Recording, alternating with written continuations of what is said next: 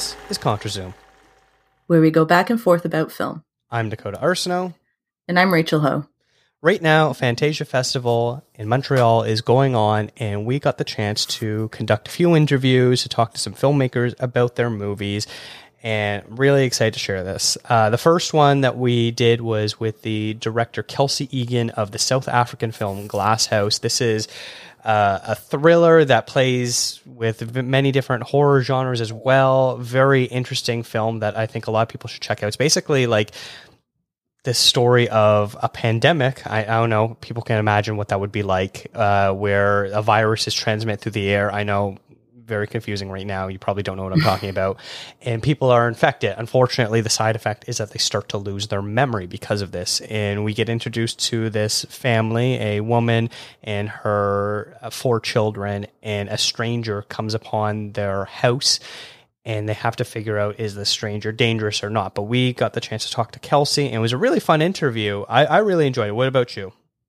Yeah, I really enjoyed it. She's uh she gave us a lot of insight into the movie, but I also loved how she talked about um like she talked a little bit about, you know, South African cinema and and the struggles with filmmaking um not in Hollywood. So I I, I thought it was really great and yeah, the movies the movies I I echo what Dakota said. The movie's really well done. It's a unique movie even though it sounds like it's something that we've seen um it's not like it's it's definitely done in a different way and yeah i like the folk horror element of it as Mhm. well but that's kind of my thing i, I enjoy the folk horror And uh, it's, it's sort of interesting. I think we talked about it off air, but uh, th- I think this is the type of movie where the stars in it are going to really break out. And so people are Mhm. probably later going to look back and be like, oh, what did they do before they were super Yeah. famous? And they'll, they'll come to this and like really be blown away by, by how talented everyone is involved in this film. Definitely I, all the performances too across the board and they have so it's it's it's got three sisters varying in age and one of them is quite young. And i'm always pretty fascinated about uh, child actors and their performances because and we've seen some pretty bad ones but we've seen some pretty good ones as well and i, I would definitely put this in the latter category as being pretty good. Hmm Yeah, I, I would almost sort of equate this to to something like Winter's Bone, where we get to see a, a young Jennifer Lawrence in a really strong standout Yeah. breakout film, or even some of the stuff that like Florence Pugh was doing before she had her big breakout in Midsommar. Yeah, absolutely, absolutely. And actually, one question I realize now, one question I, I did want to ask her was because the accent that they use in the in the movie is kind of a, I guess, what they would call transatlantic accent. Like it's slightly British, but not full on British. And I was like, that it's an interesting concept to me to use. Why did they pick that? You just reminded me because you're mentioning Florence Pugh.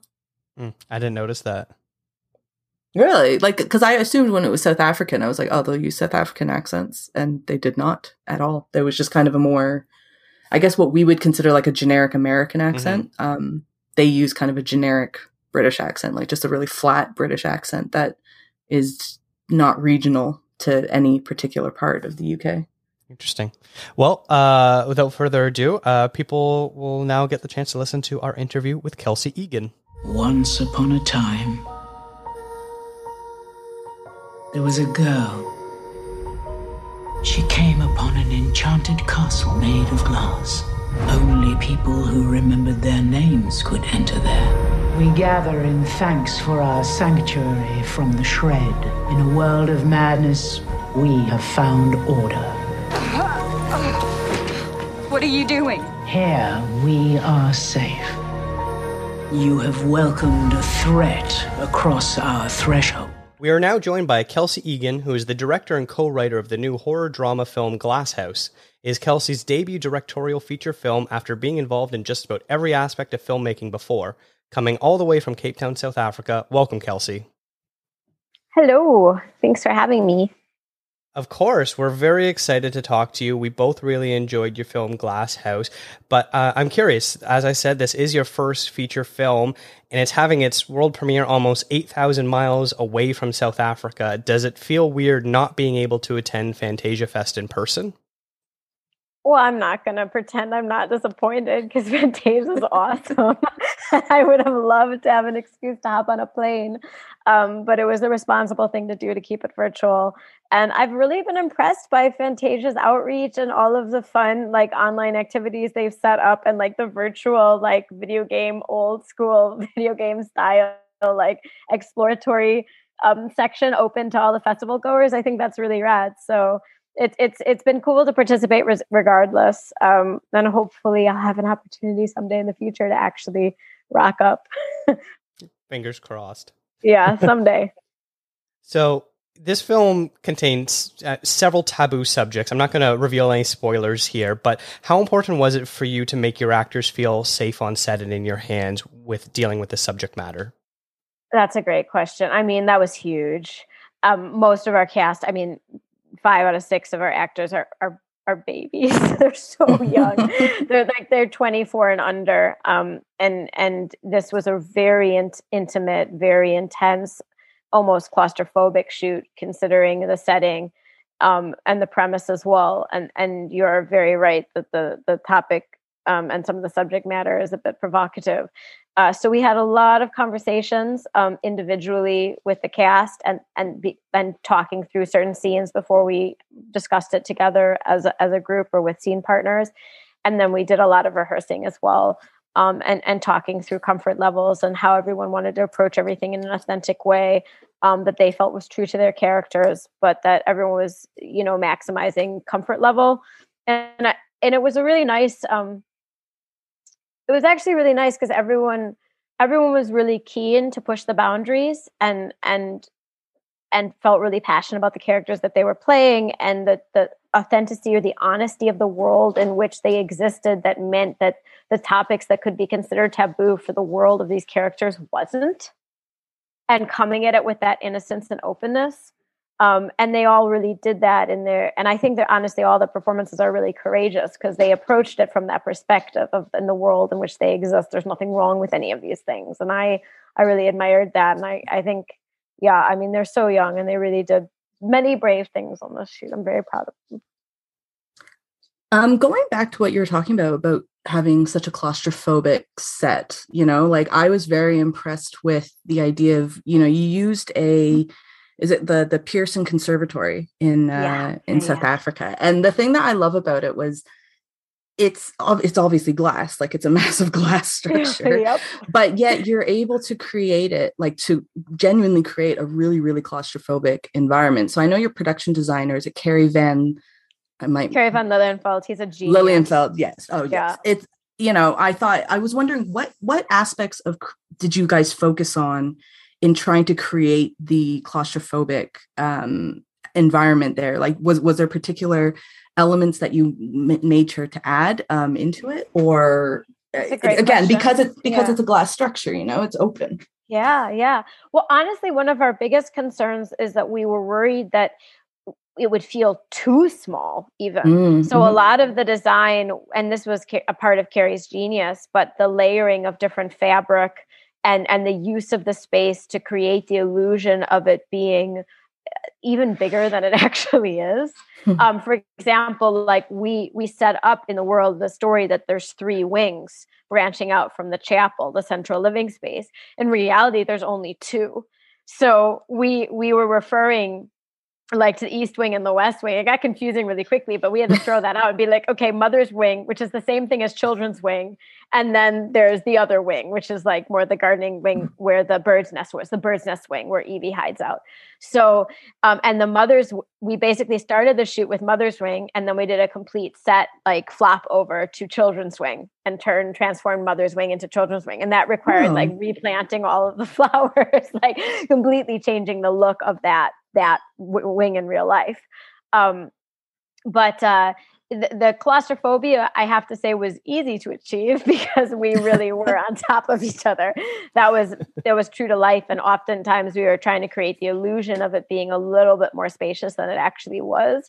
but I think also in terms of capturing it on camera, the anamorphic lenses really helped because they create a sense, you know, where they pull focus to the center of the frame and there's this like fade off on the edges and the sort of things morph and breathe in this in this way that's quite intoxicating and can be quite claustrophobic similarly to to the space. And then in the costume design we were really focusing on the idea that they're in this this glass house that's very hot.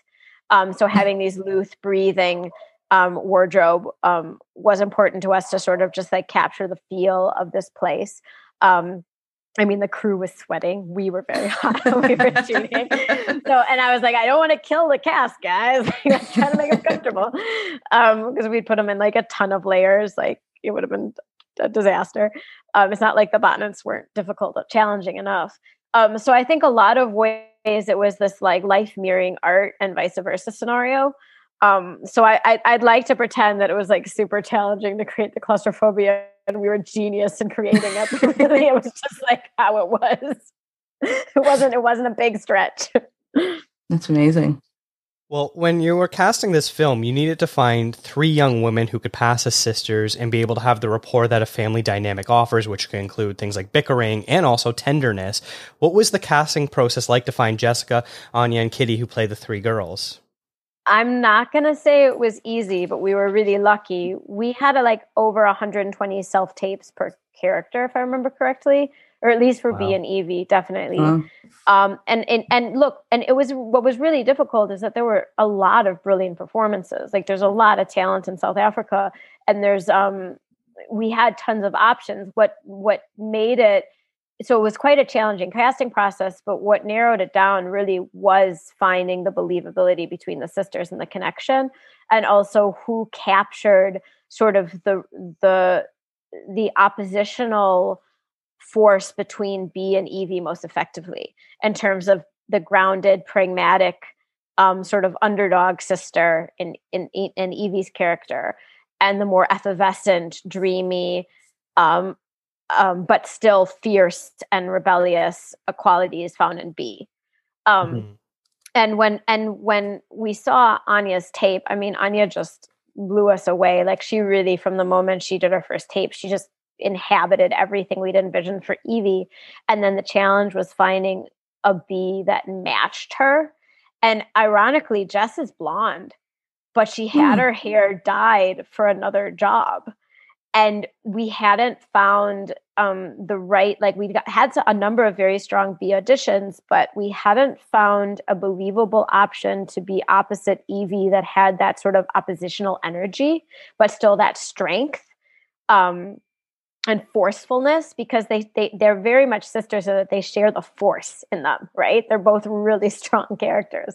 Just they go on divergent paths in their strength of character and and when and bee also like jess also put herself on tape. That was something she, she did that meant a whole lot to us. She was like no if i'm going to be considered. I want it to be on equal, equal like it was on equal footing with everyone. Like everyone went on tape. Everyone competed for the role. And she also went on tape and she just captured the energy that we needed to oppose what anja brought to evie in a beautiful way. And then kitty was a find. I mean kitty this was her first feature film um, and she played Matilda and done this whole tour as Matilda as a stage actress. But this was her first feature. And I mean, again, it was like one of those things where you just have like just this massive raw talent. And she just captured like the cheekiness and the sort of like, I don't want to say creepy, but the, the sort of like the energy from from from because we really wanted to fight against like oh cute cute baby daughter. Like there are sort of parallels to Little Woman in the story, but we sort of wanted to push against that and subvert that as well. So, um, I mean, Daisy is like endlessly likable, but she's also very much a real person in her own individual personality. And Kitty really captured that. And a little way too into knives. yeah. yeah. Uh, it's so funny you say that about Kitty playing Matilda because while I was watching it, I thought she kind of reminds me a little bit of like Mara Wilson, who oh, obviously yeah. was in was in the movie. And I thought that, but I was like, oh, it's just a little girl. Like you know, maybe that's what I'm equating it with. It's no, just two young no, actresses, but that's yeah. that's really funny. Um, yeah. so carrying on from kind of the casting choice, but specifically looking at the fact that they're sisters, I really took to this film because I like science fiction that deals with trauma, or rather, I should say, trauma themes that use science fiction to their advantage um, and and kind of explores that side of humanity because um, it's it's a it's a great genre to do it in i think. I um, completely agree. and i saw this great uh, canadian movie actually. It's called between waves and it's it's also deals with trauma and it, it uses science fiction and I was talking to the director um, of that movie and talking to her about how, it comes from a real feminine um, or a female perspective, because you know, men and women, we kind of we deal with grief and trauma in different ways. And I thought you're in Glass House. It's it's pretty cool because the stranger, who is the only man, or other than the brother, um, he he's very kind of fight or flight. He's very survivalist. Um, mm. Does what he has to do to just keep going. Bee and Evie are more emotional in that they're looking at preserving memories, suppressing memories. And then you have um, the mother who looks at it in a very obviously maternal way. She's a very, she's the, the protector of everybody. And everything that she does to me is very motherly like it's pr- it's protecting your kids at all costs um, yeah. not to say that fathers don't do that but there, there's there's a kind of an aspect to the performance that is that i was wondering was there ever a consideration of looking at glass house through the perspective of if it were a family of brothers brothers plus one Great sister question. and how would that have changed the dynamics would the characters be completely different or um, would they more or less kind of stay relatively the same but maybe a bit more uh, with a masculine perspective? That is an amazing question. Wow, you guys rock. Um, so this is the first time I've even considering this. So like, bear with me as I muddle through it.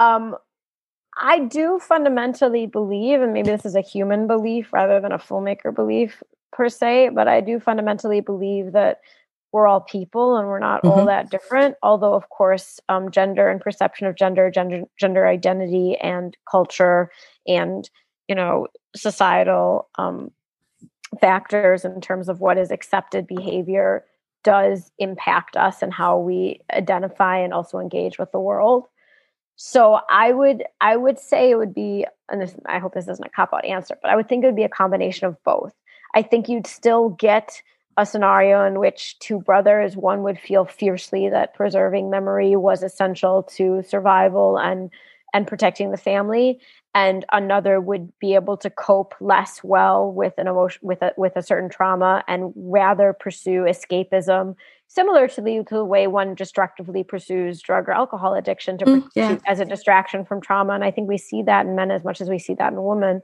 Um, it simply sometimes expresses in a different way but we still see that t- sort of tactic. So i think it's a very human thing that everyone has different coping mechanisms regardless of, of gender gender identity.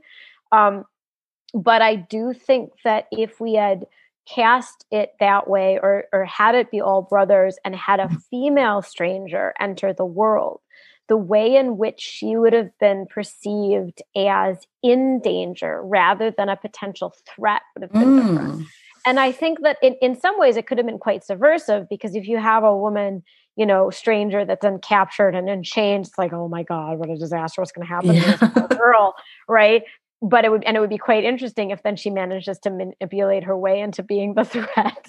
Like that would be a cool movie. Let's do glass house 2 let's do it that way. Um, be very clever. Um, but it definitely would have changed the the the sort of like oh feeling throughout the film of never quite knowing or at least this is what we were trying to achieve. You can tell me if we were successful. But never quite knowing whether or not the stranger was trustworthy and like at times being able to empathize with him and him being freaked out by this family being kind of cr- like royally creepy but at other times being like wait a second maybe he is like the threat that he he that he seems to be right mm-hmm. and and and i don't know if a female energy um stereotypically would have created that same feeling um and I know from from Emma and I, my co-writer, who's absolutely amazing, and this movie wouldn't exist without her. Like we wanted to tell a story of sisters and women as three-dimensional characters that were people first before they were female. And this world gave us an opportunity to do this in a sort of like very blunt, raw way because they're living in a world where modesty and taboo doesn't really exist. They haven't been shamed for their sexuality. They haven't been, you know, told that certain things are not done if you're a woman, right? So you see this very unbridled, fearless ownership of instinct and urges and desire and um, preference and want. And I and I thought we thought that was a really liberating space to play in. Mm. Definitely. And I did get the kind of the uneasiness from the stranger of can you trust him can you not is he a oh, threat oh thank god definitely you get oh, that because yeah. there, there was one point i thought too i was like he just wants to leave like he just wants to get out of here and like let the man go like let, he doesn't want to be here. Go. yeah just let him go like he doesn't want it he doesn't mean any harm he, he just happened to stumble across but then as the movie progresses you definitely get the feel of well you know maybe he doesn't want to go maybe he's doing but then yeah it, it's it's definitely a wild ride i think for the stranger. Yeah that's great and i mean i think it's a process for him too of like yeah. what he wants and seeing an opportunity and then seeing how far he can take it right? But I, I, have i have spoiler questions to ask you guys but i'll wait until later. So this film seems to be at least on the surface, influenced by COVID 19, as the virus in this film is an airborne one with the current pandemic. Getting a, a brief shout, shout, out on a shot of a magazine cover early in the film. Did you and your co writer, Emma, look at the pandemic and imagine what it would look like if it was more intense and sort of a scripted story around that? Not really. No? I mean, like, yeah, I, I know it. it that, look, we wrote these scripts over lockdown. Like I was on my balcony in lockdown alone, and Emma was like my family. I saw her every day on Zoom, her and my other writing partner, my producer, Greg, who's also just the most wonderful, gifted human. And, you know, so, so the reality of COVID and the pandemic obviously was very much on our mind when we were writing. But if I'm perfectly honest, as a genre writer, this is the type of theme and the type of um, dystopian universe that I've been writing about and thinking about for years. So, in this weird way, COVID happening was suddenly life imitating art, but art I was already really familiar with. So, it felt really strange because it was like, wait a second, now real life is mirroring subject matter that I've been writing for years mm-hmm. in this mm-hmm. really messed up, surreal way and and when we were conceptualizing glasshouse what was interesting about it is that my other action sci-fi project also has toxic a toxic compound in earth's atmosphere. And so our bigger concern was not oh no people are going to think this is like covid. It was like oh no am i, am I going to be seen as a lazy writer because i used this device twice. But but that project i'd i'd written the first draft of the script eight years ago. So i know that on the surface it seems like this was all COVID inspired. But the reality is, we came up with the concept in February before lockdown. And then lockdown happened, and we got the greenlit to write it a week before lockdown. So it was oh, like wow. everything with COVID ramped up and got more and more serious as we were already sort of through the process. And then, yeah, I, I mean, I obviously it it it it was on our mind and was something that we that was very close to home, and and and that claustrophobia and that feeling of being trapped, I would say, probably found its way into the work, certainly. But the toxic air as a device, been there, done that. I think, and it's uh, not it's, like sci-fi films hadn't already done it as well. I mean, oh, absolutely. Like yeah. everyone rewatching Contagion, yeah. you know, during the first lockdown. I'm like, oh my god! It's like those sci-fi writers, they're smart people. I was just mm-hmm. gonna say there's so many movies now you look back on them and you we watch them in a completely different lens now because of yeah. everything that's happened. And that's yeah. it's kind of fascinating to me. Like I've been really interested in in like filmmakers who old picture or old, you know, not old, but scripts that you've written before COVID, um, the way that they change now. And and totally. I'm really yeah, I'm really interested to see how the pandemic is going to shape different filmmakers especially the younger ones you know the ones yeah. who are in uh, who are still in school right now and and they're learning and and becoming interested in film. And i mean this is an, undeniably it's going to shape their attitude quite a bit towards their storytelling. and, and, i can't and, i can't wait to see it. Like i can't wait to see what people come up with. Well it's really interesting because like you look at science fiction as a i mean i I've always, as a child, that sci-fi was what impacted me and left mm-hmm. the greatest mark on me because it, it led me to interrogate society and why things are the way they are and sort of humanity's tragic flaws, right? And mm-hmm. where we consistently seem to make the same missteps that lead us in the along this path of destruction. But now to actually be living that and witnessing those same like missteps still occurring that's where the surreal or the meta experience yeah. comes in and it's like as a creator can we now be doing work that not only sh- like shines a light a spotlight on that but actually finds tools or suggestions of how to address it in a productive way. Because it's all well and good to shine a spotlight on the problems but are we going to be as as a creative con- collective conscious start finding solutions? Because i'm looking at some of the problems we're facing now even with you know um, vaccine hesitance versus like the ethics of forcing vaccination through manipulation tactics and and i mean i i'm all pro i'm pro vaccination but i can't say i don't understand mistrust of institutions because yeah. it's not like people haven't been burned um, in the past. So so so how do you marry that problem? Where do you find the solution? And I, I can't say i have any answers but that's the work i'm interested in now of like, like cutting to the jugular there. Yeah, it's absolutely fascinating. Like I don't know if you saw online, um, like it was just yesterday, I think, people started talking about the Will Smith movie, I Am Legend.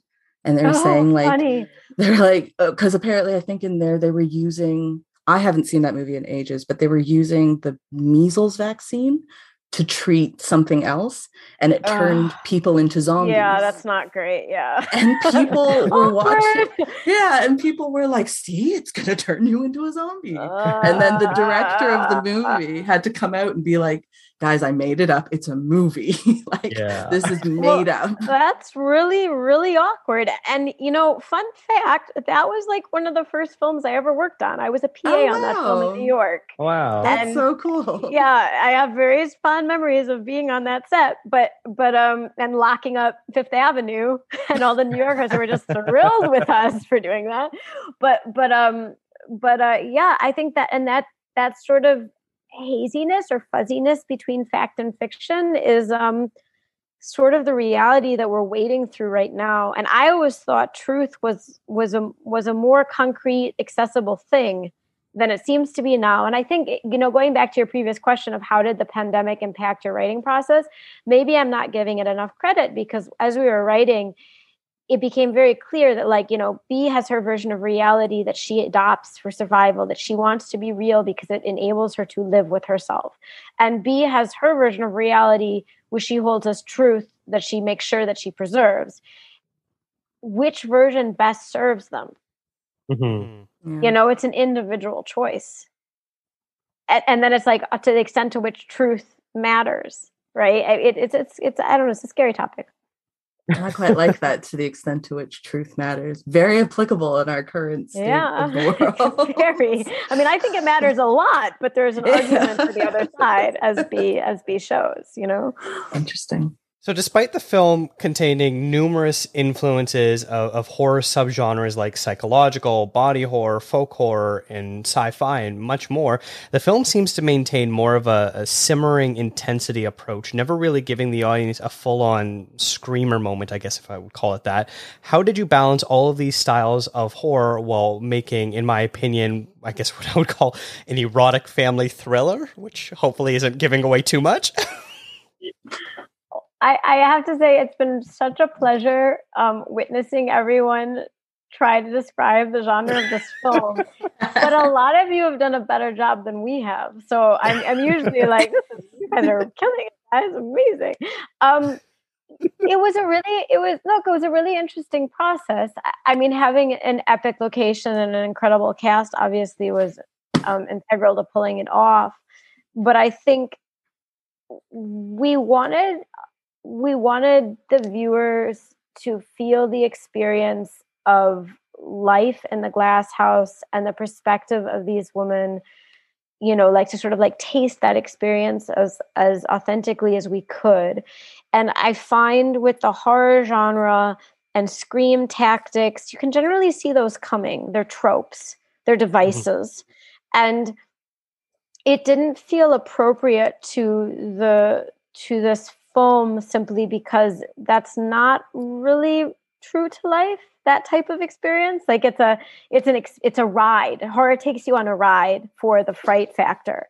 And we wanted we wanted to sort of explore the psychological realms a little bit more where things unfold at a slightly different pace that they aren't necessarily scream or fright moments. It's more perception and illusion and reality shifting and that's where the more claustrophobic more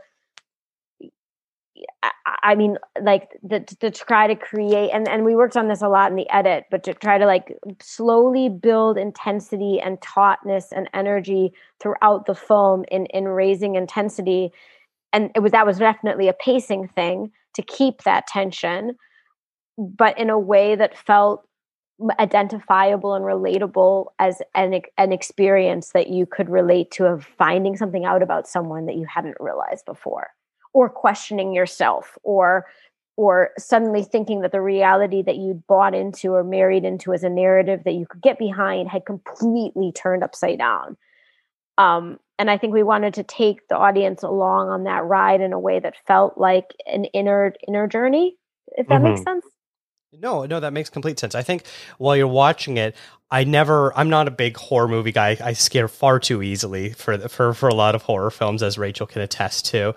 But while watching this movie, the whole time you're very, you're, you're such a level of unease where you're not sure where the story is going to go to next, and because you take the story into such wild extremes, you're constantly on the edge of your seat wondering what's going to happen next. How is this all going to play out?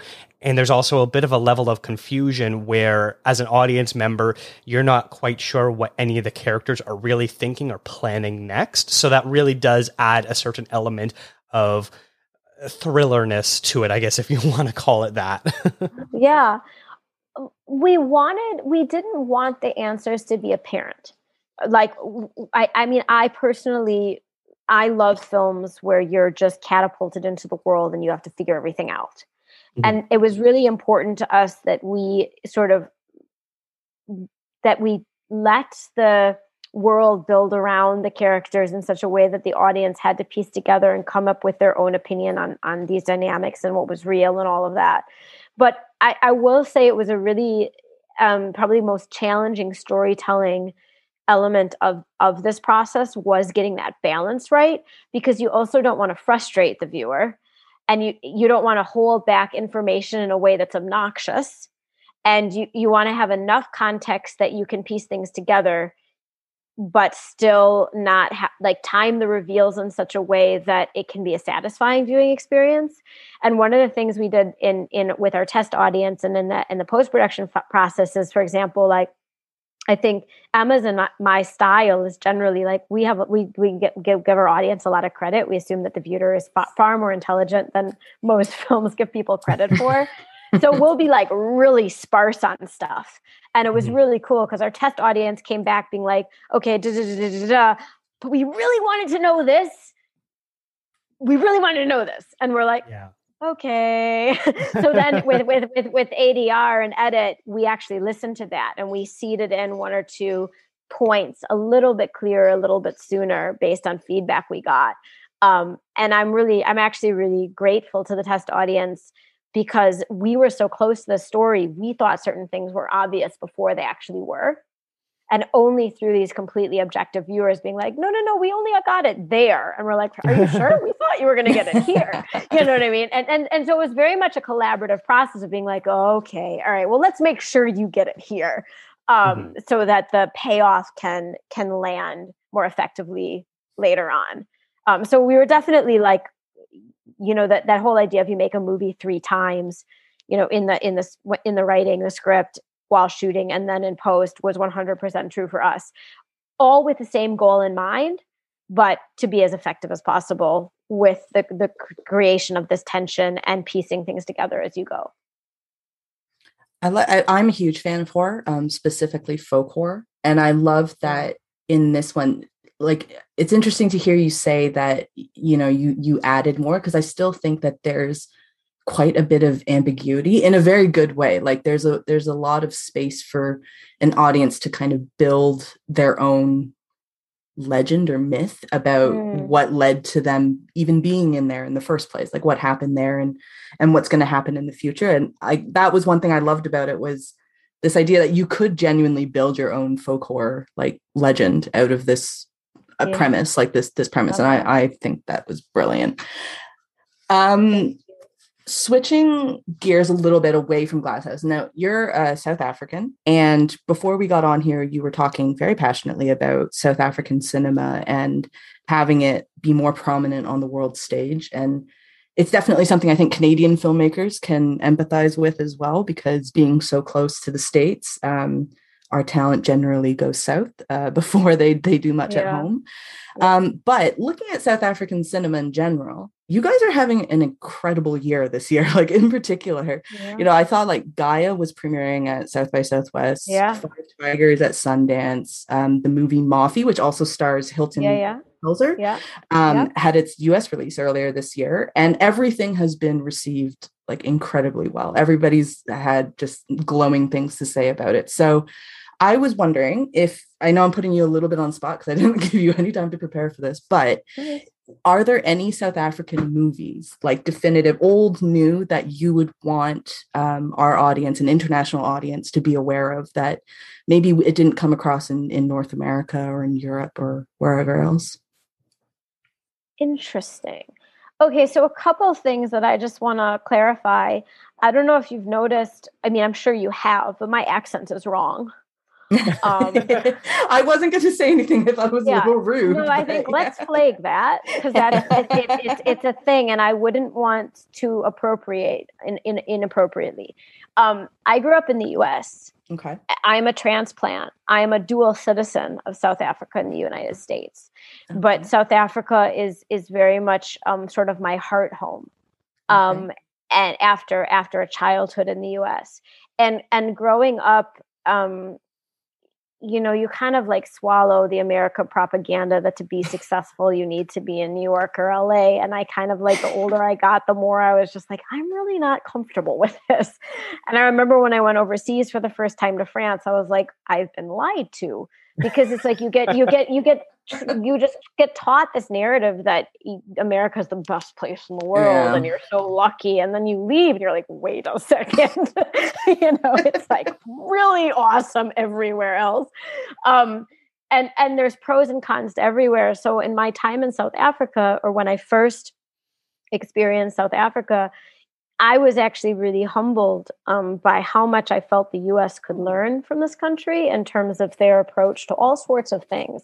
Um, the obvious would be, you know, um, the history of apartheid Mhm. and, and relationships and dynamics between cultures and, and, and race and race demographics, um, which, you know, the way South Africa has navigated that really, I think the whole world can learn from and is quite powerful and profound but as a filmmaker when i started out and made my first film here i just felt like if i was going to be the type of storyteller and the writer that i wanted to be staying in my bubble and in a world that i knew that i felt safe in was not going to lead to the types of stories that interested me.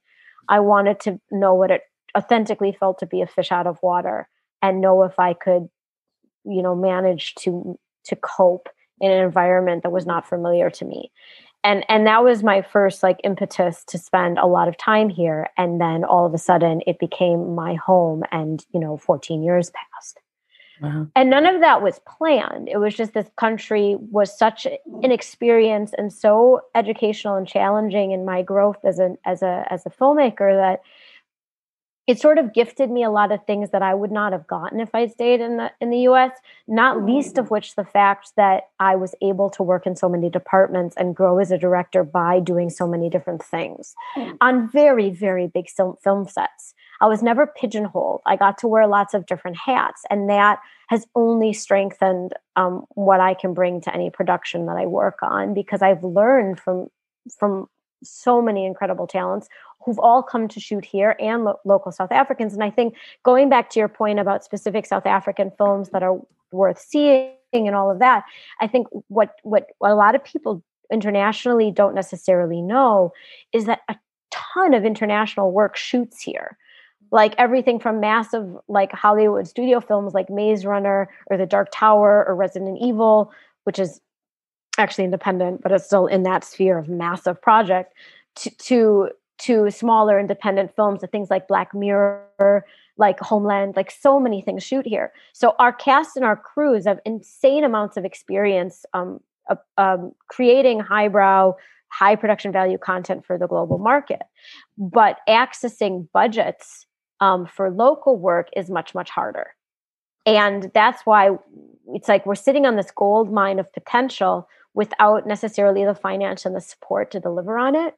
And this new generation of filmmakers that's coming out with these incredible projects it's based on that um, collective knowledge base and skill set from servicing all the international work and working with all the internationals that come here and growing and expanding on that and also rebelling against the cliche that to be a south african filmmaker you need to tell a historical story or an apartheid story being like no we can tell whatever story we want and still be south african and still have a unique point of view whether that be sci-fi or horror or or any genre that you want to play in um, or or or rom-com right?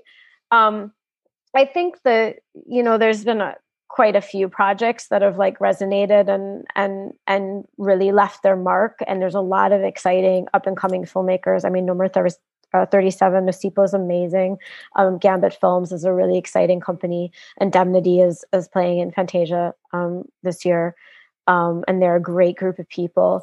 Um, there's a film called Necktie Youth, um, which was sort of like the South African version of Kids in a way. That was quite something by um, by a director named Sibs, produced by Elias Ribeiro, which which was quite which was one of the first films that was like, we're just going to do contemporary South Africa, contemporary Johannesburg, what it's like for kids in Joburg today and that was like so huge because it wasn't an apartheid story. um, um, although with that said, you know, stories that that build on that history and look at that, like Tsotsi, where it's in, incredibly powerful, and Gavin Hood is a sort of a trailblazer in that regard as a South African director. So, I mean, I, I've been really inspired by by a lot of the the old guard, but also the newer generation filmmakers that I've sort of grown up with over the last decade. And all of these people that are doing really well now, like like Michael Matthews and Sean Drummond, who did Five Fingers for Marseilles. I watched them fight to make that film for like eight years while I was simultaneously fighting to try to make my first film. We went out, we went through the pain of that together. And watching everyone sort of manage to break out and get their things made at about the same time is like it's an incredibly exciting thing because it's like we didn't know if we were ever going to pull it off we really didn't. We oftentimes were drinking, being like, "We're crazy! like this is what's gonna happen," you know. So it's and and and and everyone's really supportive of each other. Like I've been having a back and forth Facebook conversation with the editor of of Gaia, and like I don't even think I mean think we've maybe what met like or passed each other like ships in the night in real life, but like the supportiveness in the industry of of of, of everyone doing well and getting somewhere because everyone's like knows what that fight is like and how hard it is is really something special here. And I, i'm yeah i'm very grateful for that community. Helps you feel well, less insane sometimes. It's nice to, to hear that you're all so uplifting of each other glasshouse is currently playing at fantasia festival what does the future hold for the film I'm not allowed to talk about that. oh, okay. Um, All right, that's yeah, fair. Uh, yeah, no, it's uh, uh, I I will. I'm sure there will be announcements soon. That's, that's, better than oh, I have nothing to say. Like we don't know what's yeah. going on. This is that's a much better alternative. Yeah, no, it is. We are excited to be able to share that at some point. Amazing. Well, I hope I hope more people can can see this very soon because this is a phenomenal film, uh, and and you're an incredible talent. Kelsey, thank you so much for your time today. If people want to follow you or follow Glasshouse the film, what is the best way to to do all of that? Oh, yay. Um, if they want to follow us, they can follow kelsey.egan on Instagram. Um, K-E-L-S-E-Y dot E-G-A-N. That's my account, and I'm sort of just sharing all the Glasshouse content um, and uh, Showmax, um, the South African uh, force behind our financier and distributor, are doing an incredible job with getting the word out on the film. Um, and but I, I just reshare everything that they share essentially over the next like month or two. They're going to be gearing up with their publicity. Well, excellent. Once again, thank you so much for your time. Thank you. I really appreciate it. Thanks, it was great Kelsey. to meet you guys and lovely chatting. Thanks for great questions. So yeah, that was that was a fun one. Uh, she gave us a lot of information, uh, but I'm so happy that she she gave us the time to to talk about everything and that. Uh, I'm really happy, and I'm really excited for people to see this. It sounds like it's gonna get some sort of a wider release, Yeah, considering how mysterious she was about answering that question. So I hope this means that it's either going to get like a, a big distribution release or going to be playing at other festivals or something like that, where there's an opportunity for a wide audience to see this movie because I think it's really going to find a home. It's like really exciting to hear that because so many times when you when you ask that question of like, so where's this movie going, especially in a film festival, Mm-hmm. so many times they're just like, well, we're still, you know, we're still looking, we're still Yeah. hopefully getting some we're line up and- distributors. We're we're playing another Exactly. festival coming up. uh, but yeah, that's about it.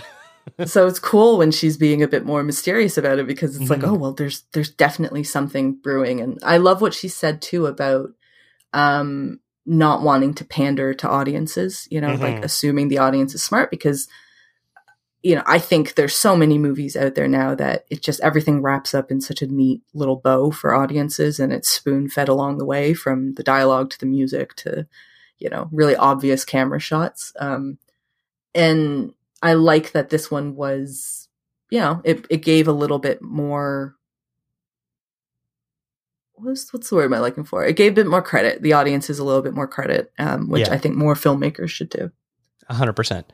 Now the next interview uh, I I did on my own. You unfortunately weren't able to join, but uh, it was a movie that we've actually covered before, and that's Alien on Stage. Mhm. And really, really fun movie for for anyone that isn't familiar with this. This is a documentary about a group of bus drivers in rural England who decide to put on a play theatrical version of the film Alien, the 1977 horror classic, and how this group of people, notably the two directors among them, saw this play and was able to get them to put it on stage in London's West End, and now they're all like uh, huge. Uh, uh, very well known in the in the community uh, uh, for putting on this production. It's this movie is so much fun. It's got so much heart, and and you can't help but smile at it of of how enjoyable it was for everyone to be a part of this experience but I really enjoyed. I got a chance to to talk with both of the directors, and we had a really good opportunity. But uh, we'd actually covered this movie back in South by Southwest, and both of us were a fan of it. Yeah, I, and I like that we were given an opportunity to watch it again. Um, Mhm. I was really because it starts with an A, so it was it was kind of like the first one in the gallery, one of the first um, uh, thumbnails that popped up, and I went, "Oh, like shit! Like we get to watch this again. That's amazing." Um, and yeah, I completely agree. And the same thing that we said in the South by Southwest episode, it's it's a really really heartwarming story and hopefully very inspiring to people um, especially coming out of like over a year and a half of being in lockdown and and having to deal with different varying degrees of quarantine and things like that. So i think it's it's such a great movie for right now of just you know achieve your dreams even if it seems kind of not silly. I don't want to say silly because it sounds a bit degrading but um, even if it seems very far fetched. Like I don't think any of anybody who you know an amateur actor in Dorset who you know is a bus driver would ever think one day, oh, we'll be stomping on the boards at at on the West End, let alone Mhm. like right in Leicester Square. Mm-hmm. Um, but dream big because Yeah. who knows? Like who knows? it's it's like stranger things have happened in the world. So um, yeah, I, I like I love this documentary. Happy that I got to watch it again. Really, really gutted that I didn't get to make the interview because I would have loved to have talked to them. Um, but yeah, I'm like I'm sure you did a great job, and I can't wait to listen to the interview too. Well, thank you. Well, speaking of which, here is my interview with Danielle and Lucy, the directors of Alien on Stage. Oh my god, how are they going to do that? Oh my God! ah. Ah. We all thought it was going to be another pantomime. And then somebody came up with this idea. I'm Luke and I wrote it. Dave is my dad and he's obviously the director. Uh, my mum who's also playing Ripley calling Antarctica traffic control. and my granddad uh, designed the set. Quiet chamber. Quiet chamber. drivers involved, supervisors, engineers. with an articulated mouth. Every alternative I've come up with, I hope has done what Ridley Scott would have wanted to do, but in a more basic format. Today, we are joined by Lucy Harvey and Danielle Kummer, the directors of the documentary Alien on Stage. The film follows a group of bus drivers from Dorset, England, as they are mounting a theatrical production of the classic 1979 sci fi horror film Alien. The success of their production allowed them to travel to London, where for one night only they performed on stage in London's famous West End. The film is as much about celebrating underdogs as it is, as it is about fandom. Lucy and Danielle, thank you so much for joining me today. How are you both? Great, thank you. Yeah, good, thank you. Happy to be here. Can I ask where both of you are coming from since this is about Fantasia Festival, which is in Montreal, and I know you're not in Montreal right no, now? No, sadly not. I'm in London, UK. I'm in Barcelona. Okay, that's that's quite a bit of distance away from Montreal. Is there any sort of of sadness uh, that you're not able to be there at the screenings? There's quite a few reasons. It, putting it lightly, I guess. Yeah, the um, the cost and the restrictions. but I think, I mean, as far as I'm not sure if it's changed, but we were told that it was going to be online only. But I think is it not online online only now? The festival. Uh, I believe it is. Uh, I think they're doing some in-person screenings for certain Yeah. films, but not everything. I am in Vancouver, so I am not in Montreal as well. Uh, so that's the only way I could see it. Yeah, no, I was very sad that um yeah that we can't go. It's the, it's the long list of lots of festivals we haven't been able to attend, but hopefully things are opening up some parts of the world soon-ish. well, uh, I guess the first question I have for you is: Once you started this documentary, what was the most fascinating aspect that you learned about how Alien on Stage was put together as two people who just went as fans to see this production? the most fascinating aspect of how it was put together. Um, I think once we started to get to know the separate people and how they fulfilled their jobs, that they were so magically suited to their role. Like it, like each person, it was like it was meant for them to do that job. Like Ray, the granddad, was a builder, so he became the set builder, and it just was like a natural progression. And Pete, the prop maker, made model cars, and you know, just desperately wanted to kind of like get involved and do it, do it, you know, like a proper project, and turned his spare bedroom into a model making studio, and really got involved in the process and Dave, being an ex military man, just was so suited for the logistics of organizing everybody and, you know, everything that needed to be done. And then each person's, the way they were cast for their role somehow ended up being so suitable. I don't know how they managed to get the casting so well. If you think about them as a collective, like they really did a good job choosing the right person for the role um and that's and it goes on like the lighting and the sound effects and the costume the the young crew who were doing that the the luke the son and his girlfriend amy and their friends they just And did a good job How they were all able to just bring that together and make it work was was re- really fascinating as well because I don't think most people could be able to do that, but they just seem to to get it together and have it Yeah. happen.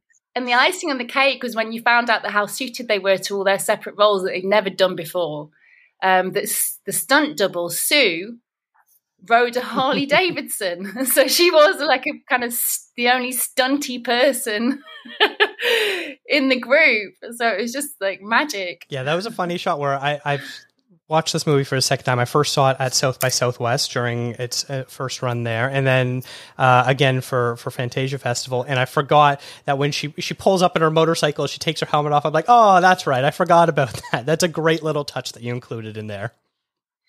Yeah, she's the stunt double Sue, and we love the fact that she's so used to carrying something Mhm. under her arm like that. So she's got her cycle helmet under her arm a lot of the time, and then when she's on stage, she's got her fake head under her arm. it's just kind of perfect. Uh, speaking of all these different people, uh, uh, one of the, the standouts from the actual production of Alien on Stage is the innovative ways that Pete created different props on a limited budget using household products, particularly uh, the tail and using compressed air. Uh, did the grassroots method of, of production influence or inspire how you shot and edited the film at all? Yeah. It inspired us because I think the influence was we shouldn't really care about our lack of experience. and if it looks a bit wobbly around the edges, it shouldn't really be any of our concern. We should just get on with it. That was the inspiration and the influence. Yeah, totally. They um, they just had a way of just getting on with it and not letting their inexperience and lack of um, know-how get in the way. And as us as first-time filmmakers, we did totally let that inspire us and just made that made that we just we just went with it and and yeah took inspiration from them totally. The documentary is as much about you know Dorset bus drivers and their production as is about a small group of people who believe in what they're doing, raising both money and awareness about the play, and are able to get the theater troupe the attention they deserve for their hard work. As both the people who helped bring the attention to the stage production to the masses and made the film about it all, how do you sort of reconcile how much to insert yourselves into the film? The in- inserting ourselves into the film was difficult at first. Danielle and I couldn't quite reconcile whether we should be in it or not. And then we very quickly realized that there's no way we can't be in it because how will we tell the story? So we let go of that strange concept that we're somehow outsiders in this situation. And I think after the first day of filming, we stopped trying to ask them to ignore our presence, which is just insane. And then uh, everything flowed from then. Yeah, there's a few sh- scenes where clearly they're speaking directly to the camera, and then they almost shift their focus to almost ask your opinion or get you involved a little bit, and, and that's sort of where I noticed that that fourth wall was really breaking down between what's the difference between documentarian and co-star of a film. So I'm I'm curious. Uh, Luke, who wrote the play adaptation, apparently pitched versions of of Kill Bill, Pulp Fiction, and Tombstone, among some others. Do you think if it had been any of those that were chosen, that either of you would have gone to see the show, or would have become the hit that it was if uh, the Alien eventually became? I doubt it. I don't think those films have quite the same cult following that Alien does. Um, they're definitely as creative um, in many ways, but I think Alien is so unique in so many people having watched it and adored it from such a long time ago that it's sort of been around for so long, and people have been so into it for such a long time. Um, I don't know. It's hard to say. It really depends on whether um, the poster in the supermarket for Kill Bill, the amateur production, would have captured the attention of our friend. If he'd gone, oh my God, they're doing Kill Bill in amateur production, let's find out more, then we may have gone. But uh, that didn't happen, so we, we can't say. we only knew about them by accident. hmm Uh, now, if this group was to perform another classic movie, do you have any favorites of uh, of what you would like to see them do? I certainly do. From the offset, I tried to think what film is iconically famous and in everybody's subconscious mind has a really awful baddie that keeps appearing and killing people one by one and would be impossible to put on a small stage. Like the opposite of space is the ocean and I think they should do Jaws. I'd watch that. Danielle, do you have any uh, any thoughts of what they should work on next?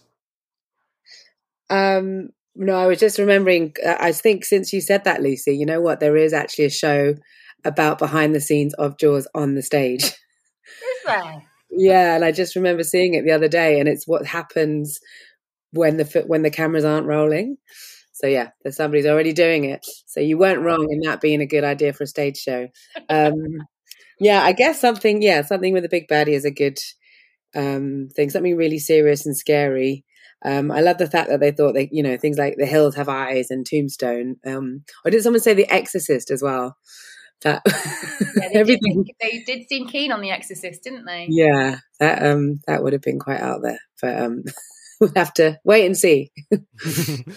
uh, after after watching the group prepare for the trip to London for their big performance, there seemed to be some nervousness on behalf of David, the director. Did either of you have any similar reservations about how the show would be received based on David's uh, predilection to be a little more nervous? Yeah, I think we were we were all quite nervous. I remember filming backstage and literally having um huge butterflies and huge kind of nerves in my stomach, even though I wasn't going to go on stage, but I was just apathetically feeling their nerves.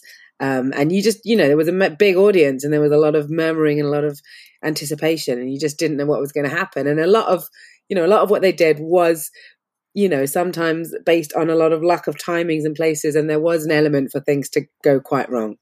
Um, and yeah, it didn't, and everything seemed to fall into place on that night, and it was pretty magical. But there definitely was not 100% certainty that that would happen. Yeah, it. We had faith that the audience would be behind them and in full support of them because that's the experience that we had when we first saw it. Um, but you are afraid that you know there might be a sea change and people might be mean, you know, like sneering or perhaps you know like danielle said there were so many opportunities for stunts to go wrong or people to forget their lines. And if they'd kind of if it had become shambolic then it would have been a real shame. Mm-hmm. but it wasn't. It was triumphant because they delivered everything on point with in- incredible style.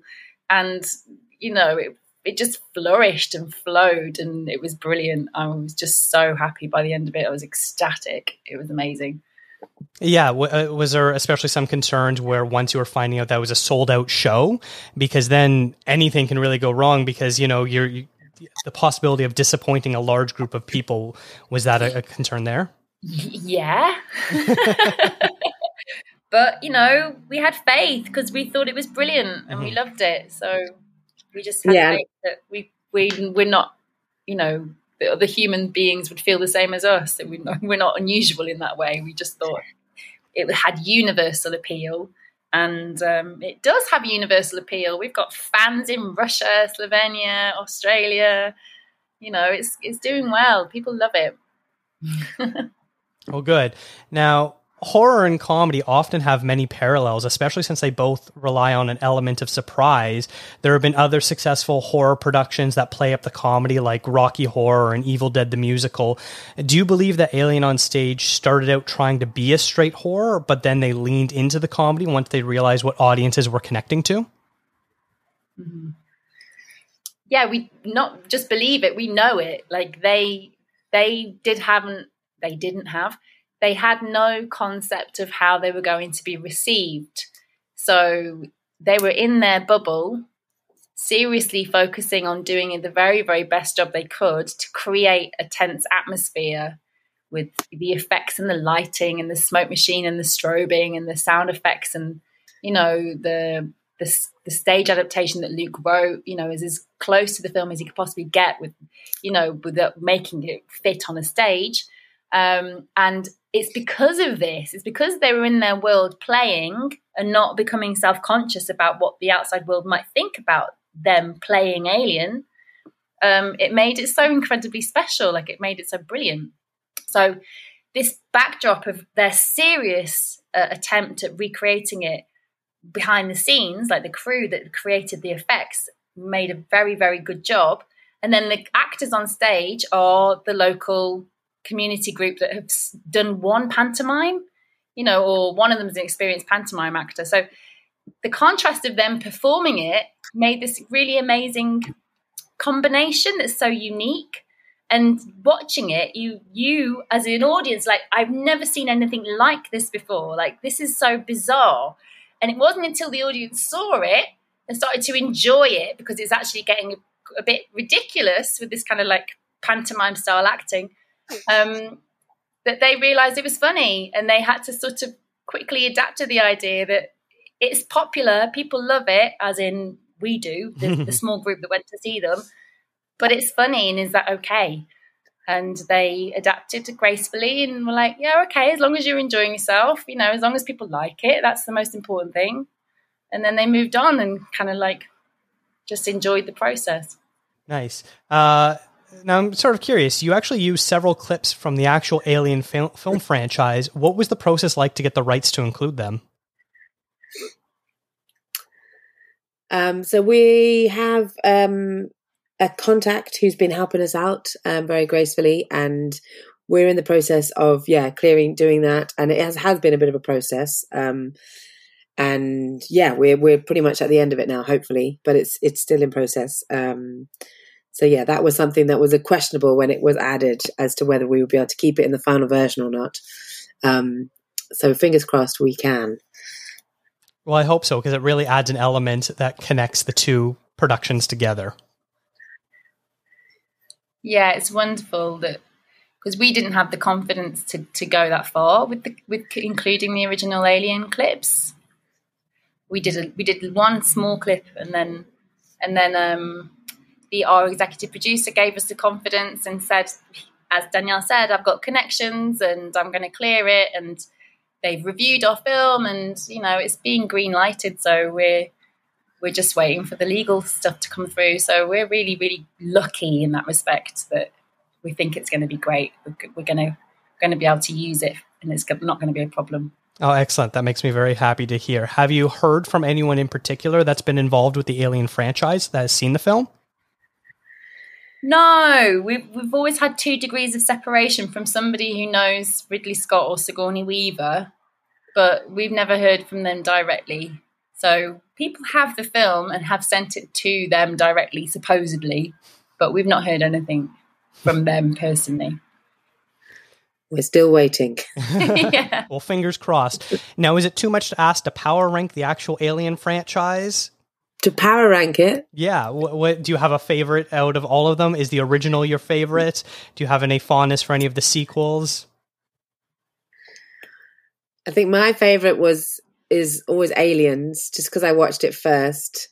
But then since working on this project, I have had a deep love for the original Alien, and we watched it with a a whole bunch of real alien academics, and we were in an alien symposium in uh, in Bangor in Wales um, when we were sort of doing the process of the Kickstarter and stuff, and that was amazing, and that gave me a real window into the layers of that film and how you know widespread it is. Um, and yeah, I have been watching the other ones actually. I was going through them, but um, yeah, those are the top two, I think. Yeah, Aliens are one for me. I think I watched. Is it Alien Resurrection when when Ripley's like playing basketball and and falls into the molten lava with a alien inside her? Oh, that uh, that's Alien Three. Yes. Is that Alien Three? Yes, the David. I think that's one. as far as I got, and then it all got a bit much for me. Have you seen any of the newer ones like uh, Prometheus and, and Covenant and, and, stuff like that over the last no, years? it's it, it, no, it's not really my thing. It's terrible, really, isn't it? I love Alien, but no, I don't want to go too far down that rabbit hole. Absolutely understandable. Now, I'm curious, what is next for your film Alien on Stage after it's done playing Fantasia Festival? We're waiting for the right distribution deal. So, if in any chance somebody at Fantasia Festival is listening to this very thoughtful podcast, they can get in touch because we're still on the table. We've had a few offers. People are sniffing around. So, um, we've yeah, we've had sort of interesting offers actually. Um, the nicest one is to possibly have an independent cinema run in parts of Northern Europe. Um, but yeah, that would be lovely. Uh, yeah. And then we've got we've we've still got a few more festival festivals coming up, and hopefully, um, hopefully we'll be able to actually see it at a festival and see it with an audience. Because although we've had the film screening in cinemas around the world, Lucy and I haven't actually seen the film together or with a live audience yet. No. so we're really looking forward to that. Hopefully, in the next couple of months, Yeah. that will happen. Fingers crossed. But it, yeah, it's been it's been a strange year to release a film. Um, but yeah, so watch the space. And anyone who wants to follow, you can go to our website, Alien on Stage Doc, and subscribe to our mailing list and find out information on our Facebook and Twitter as well. You are so great Check at doing uh, my own segues. This is this is wrapping up the interview. Alien on Stage is currently playing at Fantasia Festival until August 25th. Danielle and Lucy, thank you so much for joining today, joining me today. And uh, like you already plugged uh, your website, I'll make sure that's in the show notes for everyone to find, along with all the social media. So thank you so much. Thank you, Dakota. Thanks for your time. Thank you so much for having us. So there we have it. Those were our interviews that we were able to conduct through Fantasia Festival. It's been it's been so much fun. Gained a chance to speak with some filmmakers about their work. Uh, you can check out our reviews that we've been writing. I've been posting them on ContraZoomPod.com, and Rachel, you've been posting yours on RachelKH.com. Uh, Mhm. But anything else that you've been working on that you want to share or plug, Rachel? Uh, I mean, I've just been busy with Fantasia Fest really, and then um, TIFF up upcoming. So it's just been a lot of reviewing for different websites, and uh, hopefully by the time this goes up, I'm to have a blog post on about why Suicide Squad didn't do so well at the box office. So just a little curiosity of mine, and I thought I would do that. So let's hope that that goes up. Otherwise, I'm just to sound really silly and quite lazy that the fact that it didn't actually happen. Well, either way, people should be bookmarking rachelcage.com so that way they can check it whenever you post things, right? Exactly, exactly, obviously. well, you can follow this show on Instagram, Twitter, and Facebook at ContraZoomPod.